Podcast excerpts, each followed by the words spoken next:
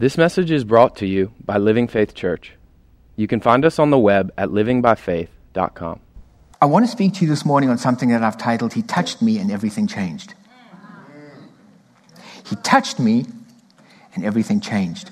Nothing happens in our Christianity without the intervention and the, the influence of the Holy Spirit. We're a church that believes in the miraculous. We're a church that believes in the supernatural. We're a church that believes in God's influence in every situation. And outside of that, we don't get to realize the fullness um, of what He has to offer. I'm excited about today because I want to have a special ministry session at the end of today for people who want their lives to change. So listen up because this might be you. And it's a wonderful thing. You know what the wonderful thing is about life in God is every time we recognize an area that he can touch, you should be over the moon about it. Because he can do some stuff in your life where he can evidence himself and you'll never be the same.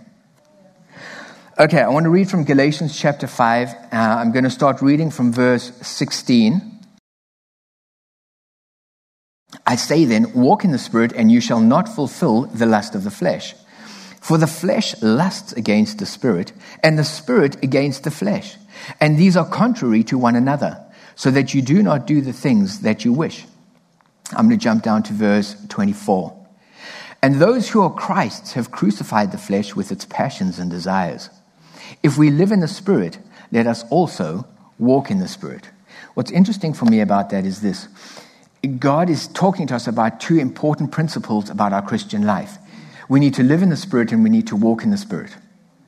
And so it's important for us to understand the, the value of each one of those things. We're to live in the Spirit because He's going to do something in your life, and His very life is going to come and live on the inside of you. But we're to walk in the Spirit as well. So there is a second dimension to it we talk about a lot of these terms, and really what I want to do today is I'd like to begin to explore them a little bit more detail so that we can have a look at them and understand exactly what he means by that.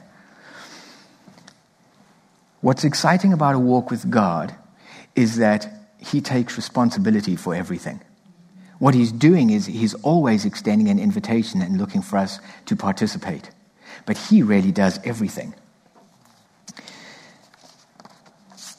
Mm. Hold on, let me get rid of all these little things all over the place because I don't know what's potting here. Where's Alicia?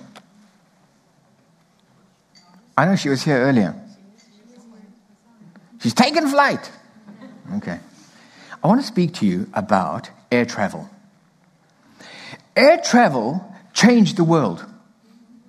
Air travel was an incredible thing. Because before, people, all they could ever do was people were stuck because they had to go around on land. And if you really wanted to go somewhere else that was far away, you had to jump on a ship. And you better make sure that you have a lot of leave available to you because you would have used up your two weeks just getting to where you were going before you even had your vacation and had to come back. Air travel changed everything. All of a sudden, what it did is it made the globe so much more accessible to everybody. What happened with air travel is that it comes with promises.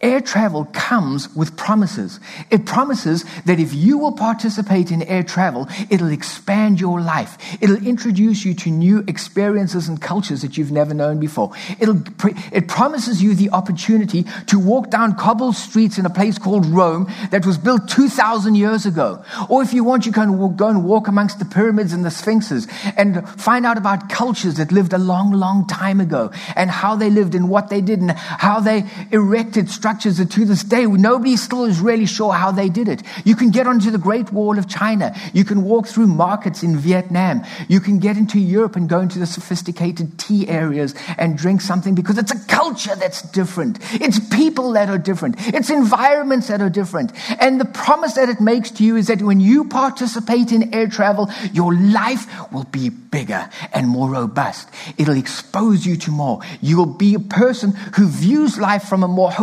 perspective because I've been exposed to more stuff. Air travel is great. Air travel comes with wonderful promises. The problem is, I'm afraid of flying. And so I find myself in this strange dilemma because air travel was presented to us It was something that was an innovation that would change the world. And it's changed the lives of millions of people. It's come with promises that has introduced so much into the lives of so many. The problem is, I'm afraid of flying. And because I'm afraid of flying, I'm going to pass on the promises. And so I never reap the benefits.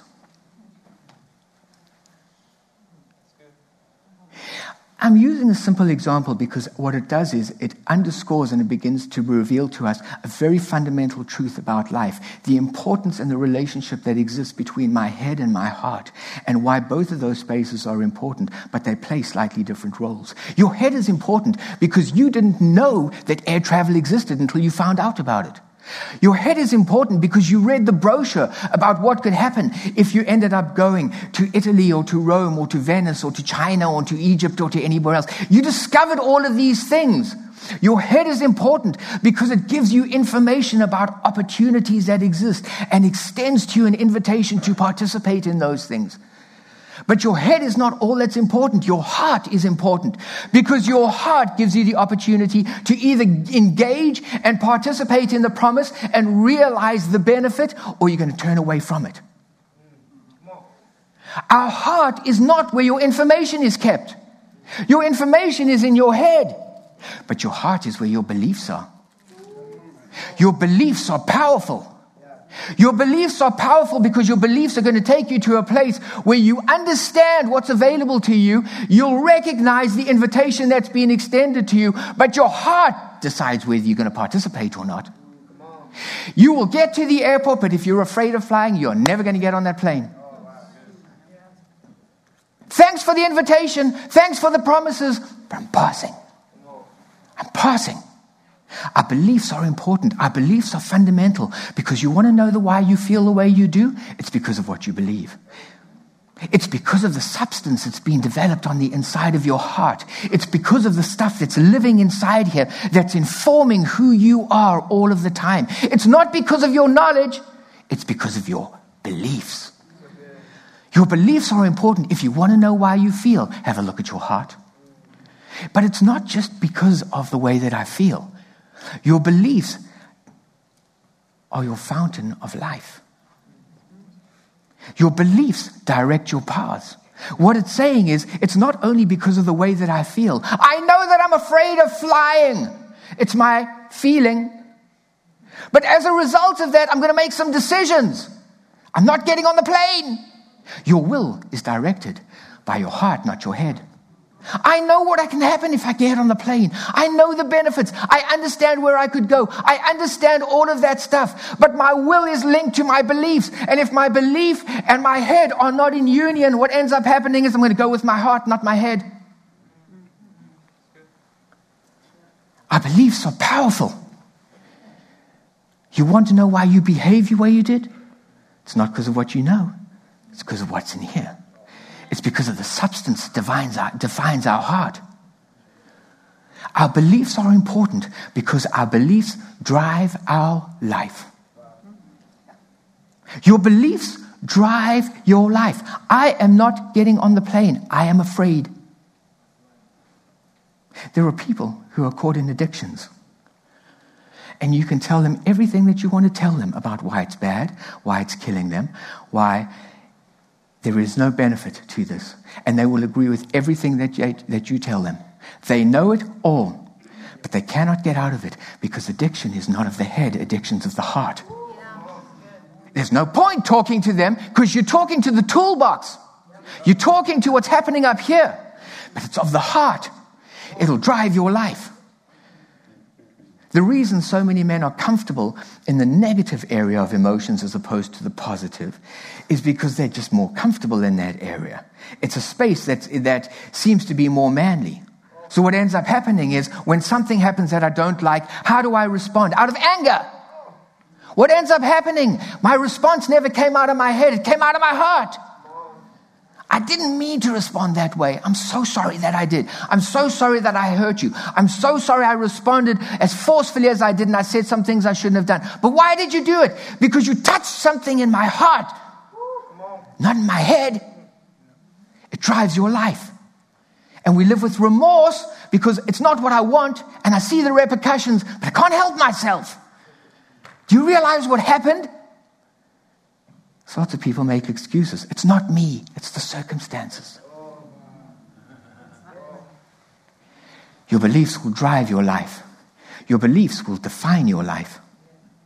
Your beliefs are going to determine what choices you make. Yes, I'm going to do this. Yes, I'm going to partner with that. Yes, I want to get involved in this. Your head is not, never, ne- not nearly as important as your heart and decision making. You want to look at it? Look at dysfunctional relationships. People who want to get married, and you sit down with them and you say, I'll tell you what I want you to do.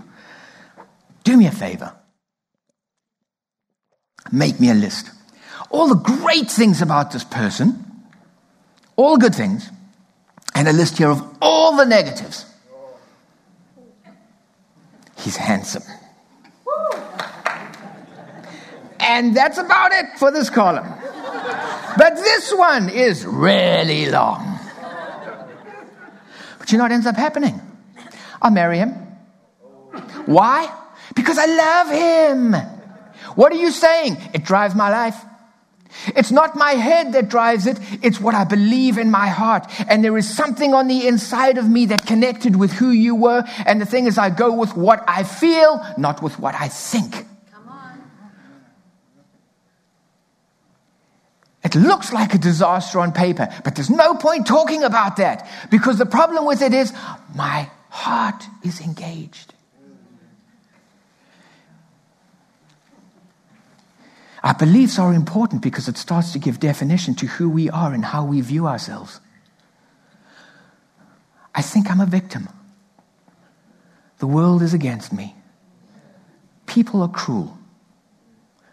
My life is tough. I don't like who I am.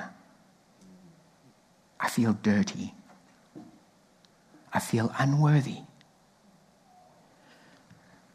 But you've got great accolades in your life. You've got great accomplishments. You've done incredible things, but you don't know how I feel about myself. Because it's not about your head, it's about what's in your heart. Your beliefs are either going to empower or disempower your relationship with God. You see, God uses our head and our heart. The reason that He gave us the Word is because He wants you to know everything that you can about who He is. He wants you to understand Him. He wants you to expose to every blessing that's available to you. He wants for you to understand it. Why? Because when you understand it, He will use your understanding to extend an invitation to you. Do you want to participate in it? Do you want to participate in that? What he's doing is he's making a demand on my will, something that relates to my belief. What he's saying is, can you partner with the invitation? And if I'm at a place where I trust him, him and I will go places and do some stuff I could never do on my own. The problem is, if I can't trust him, I know what your word says. I understand what the invitation's all about, but I can't go there because my heart is not in that place.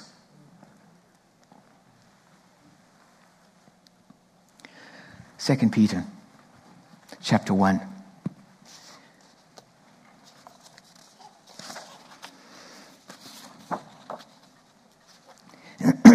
I'm going to read this out of the Passion. Most of these are out of the Passion, so just jot them down. 2 Peter chapter 1 verses 3 and 4. Everything we could ever need for life and godliness Actually, the, what the true Greek representation of that is, is a life of godliness. Everything we could ever need for a life of godliness has already been deposited in us by his divine power. For all this was lavished upon us through the rich experience of knowing him who has called us by name and invited us to come to him through a glorious manifestation of his goodness. Let me just stop there for a second. We serve a God who is wonderful. We serve a God who participates in the supernatural. And if you participate with God, you better expect the miraculous.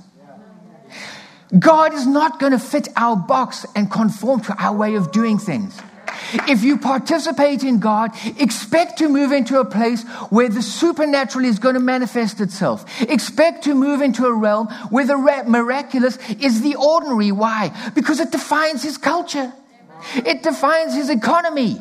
It's who he is. If you want to participate in God's economy, you need to realize that that needs to become part of our everyday life. Everybody who has met with God and has allowed Him to touch their life has experienced a miracle. You are a walking miracle. You could not change who you were. You could not change where you came from. But the thing about it is, when you ran into him, he extended an invitation to you and he said, Come, and what? What I will do is I'm going to do the miraculous in your life. I will get rid of everything, wipe it away, because what I want to do is introduce my nature to you. He put a part of who he is into who you are. That's how much he loves you. He trusts you with himself. I put it inside of you. We live in the Spirit,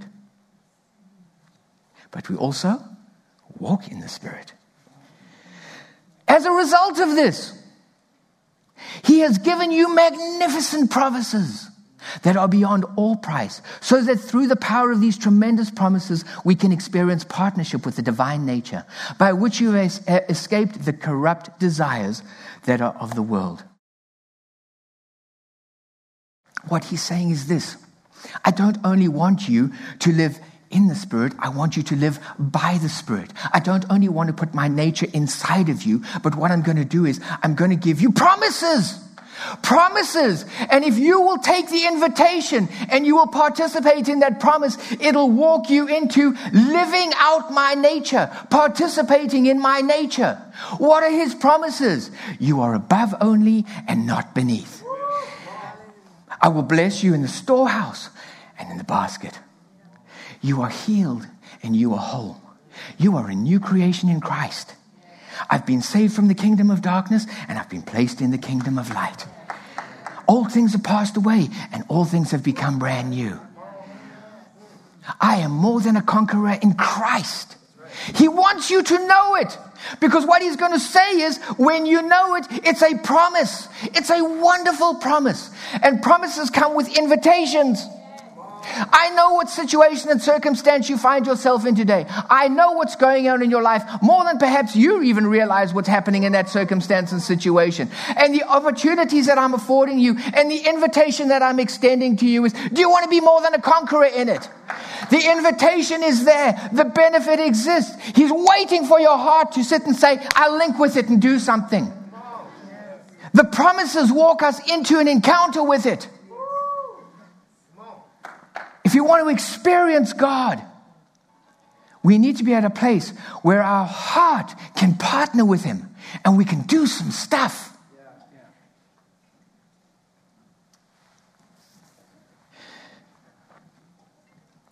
Your feelings are the instrument panel of your life. Your feelings are the instrument panel of your life. You know, your car's got an instrument panel. And so, with you driving along, and the thing is, you, you don't have to live with your finger on the pulse all the time. Is my car okay? Isn't it okay? Do I need to do something? Shouldn't I do something? We, we're Christians, we do this sometimes. Just live. Just live. You have an instrument panel. Okay? Your instrument panel will tell you if there's an issue. By the way, Gavin, your left rear tire needs a bit of air. P.S. You're about to run in, out of fuel. You have 60 miles left. I would suggest that you probably fill up. Oh, by the way, it's time for your oil change. Oh, Gavin, I just need to let you know there's a little hiccup in the engine. It needs to be serviced. Your instrument panel speaks to you. It tells you what's happening in your vehicle. And what it's looking for you, it's looking for you to respond to that so that you don't end up with a blowout on the side of the road. So that you don't end up with the engine seizing up. Our emotions are the instrument panel of our life. Don't as Christians live with your finger on the pulse all the time. It's like, am I, should I do this? Shouldn't I do? Just live. Okay? The Holy Spirit's going to tell you some stuff. Because what's going to happen is when He extends an invitation to you and says, Do you want to participate in what it means to be more than a conqueror in this situation? You're going to have to make a decision. And what comes out of you is either going to engage with Him or it's going to sit and say, ah, No. What's happened? The instrument panel just went off. It said there's something happening in your heart because what's happening in here, what's established in your belief, can't link with the invitation. It's giving you a warning. The instrument panel of our life is important. Listen to your emotions. If you fly off the handle at your kids and you carry on like a lunatic, and then fathers sit and say, I'm so sorry that I did. The reason is it's, a, it's your instrument panel talking to you. It's saying to you, something's happening in there more than you realize. You don't have to live with your finger on the pulse. Your instrument panel will talk to you. It's telling you that there's something established in the heart. There is something that's taken root. There is a substance that's giving definition in the situation.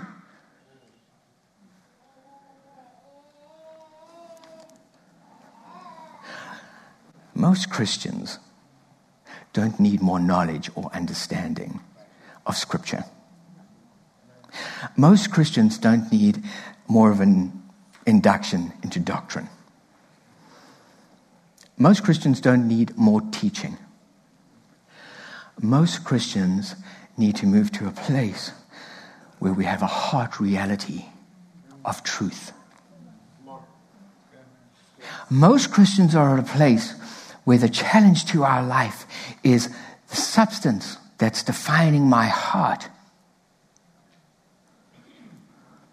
Doesn't put me at a place where I'm living from compassion or I trust.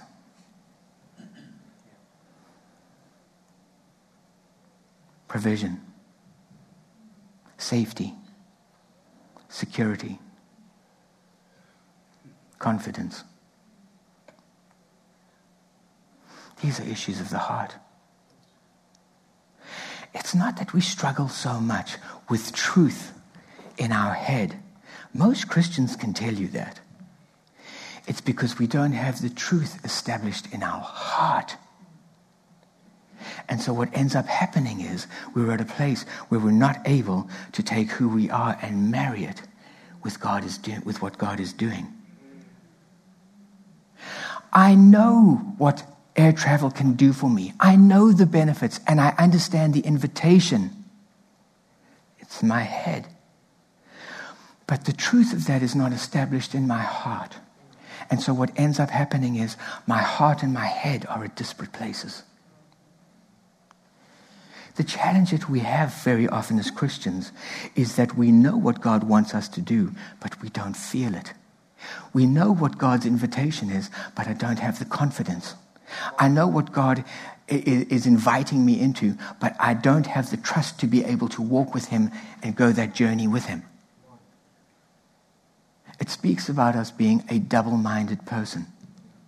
Double minded because I have thoughts and ideas, I have knowledge and information that lives out here that is incongruent with the beliefs that are established in my heart. James 1 8 says it makes for an unstable person. Do you know what instability really means in the original Greek? It means a person without a foundation. It's a person who has no solid foundation. Because I have no foundation, it puts me in a precarious place. Living as an unstable person is not a nice place to be. Because the problem with a person who's unstable is I know what I should be doing, but I can't do it. I know what I shouldn't be doing, but I can't let go of it. And they live in this place of inner turmoil.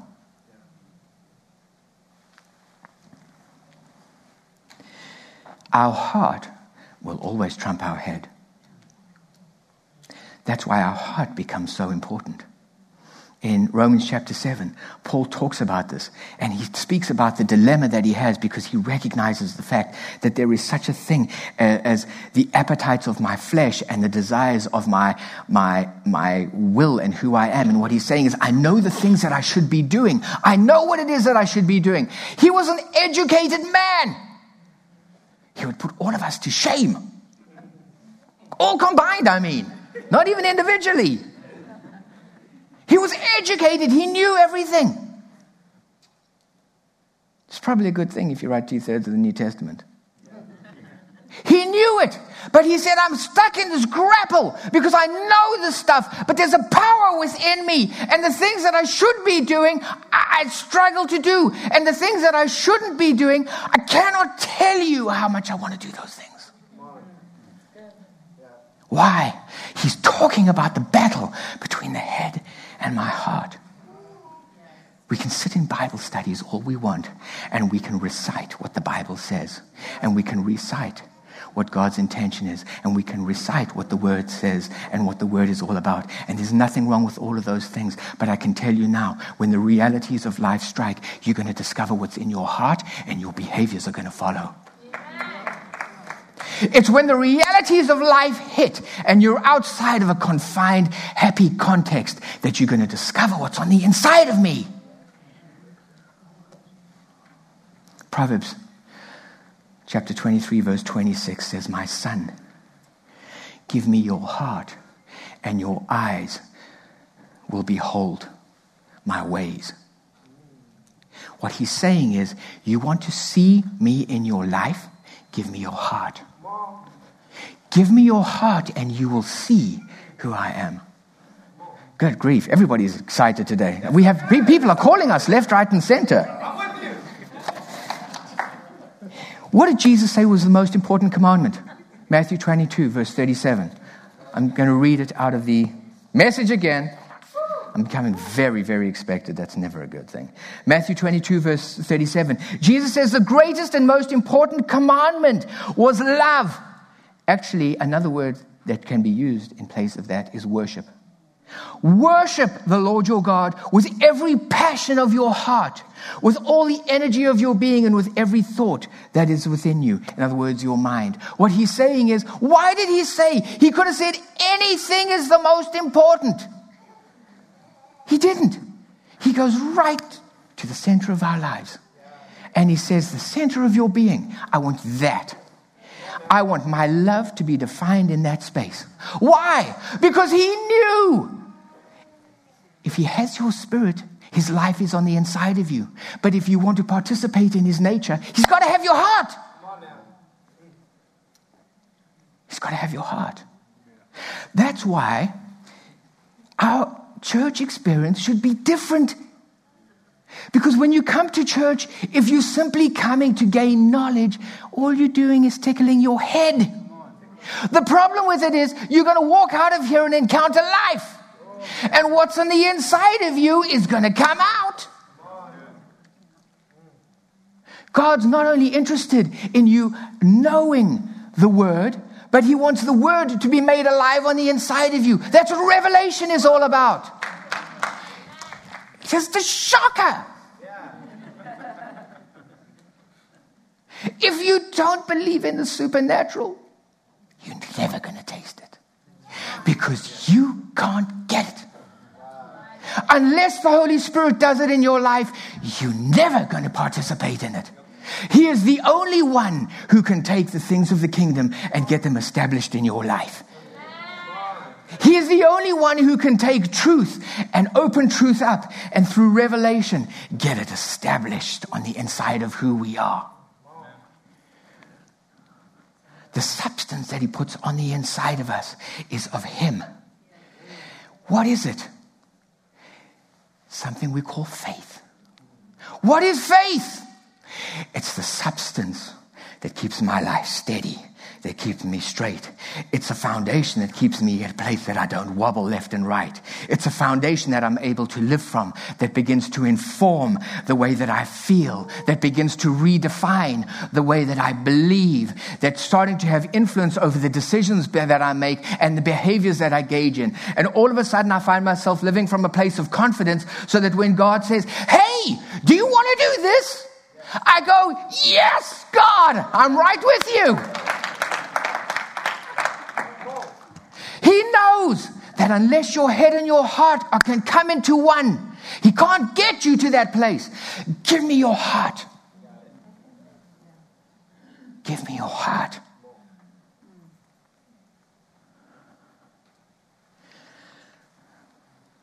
I need a few more minutes. Your heart cannot hold conflicting beliefs in it. You can have a conflicting belief between your head and your heart. I can believe up here that God really loves me because I read the Bible. It told me. I know it. The problem with it is I can have a heart belief that says, you know what? I understand everything that God has done for me, but I cannot tell you how unworthy I feel. And I cannot believe that God could love me. What's happened? I've got separate heart beliefs in my head and in my heart. I can carry both of those. It's not right, but you can carry both. The problem with it is you cannot, in your heart, carry a belief that God loves me and at the same time he hates me. You can only carry one belief in your heart. There is only one throne in the kingdom. And whoever sits on that throne is given the prerogative to be able to have power and influence over that circumstance in your life. When it comes to air travel in my life, there's a throne. And I cannot have more than one king that sits on the throne. Now, this is what's important your heart belongs to you. God gave you your heart to steward. Take care of your heart. Guard it with all due diligence. What God is saying is, you don't realize it, but you've only got one throne. Manage that space, steward it well. This is what's important. Your heart is yours. But when you give it away, you give it away. And you no longer have the right to lay claim to it. We wonder why we struggle with things because the problem with it is before we came into a place where we had relationship with him, we, we had exposure to the world and a whole bunch of stuff came in. And what happened is I've got kings living on different thrones. And so when I get to the airport, I want to go and do some stuff, but what's sitting on the throne is fear. And you know what? I can't get him off. Try. If you're fearful about something, try and get over it. If you're anxious about something, you try and tell yourself, I'm not going to be anxious or nervous. Try. I can't take it back. All of a sudden, I realized that I let go of something and I handed it over, and I don't have the authority and the power to gain it back. You know what? Neither can your friends. They love you. And they'll tell you a whole bunch of stuff, and a whole bunch of it might be right. The problem with it is they don't have the power and influence to come into that space called your heart and change what's sitting on the throne. You can go to psychologists, you can go to psychiatrists, and they can give you tools to manage what's sitting on the throne. But they cannot, cannot get that ruler off the throne. They cannot get the ruler off the throne.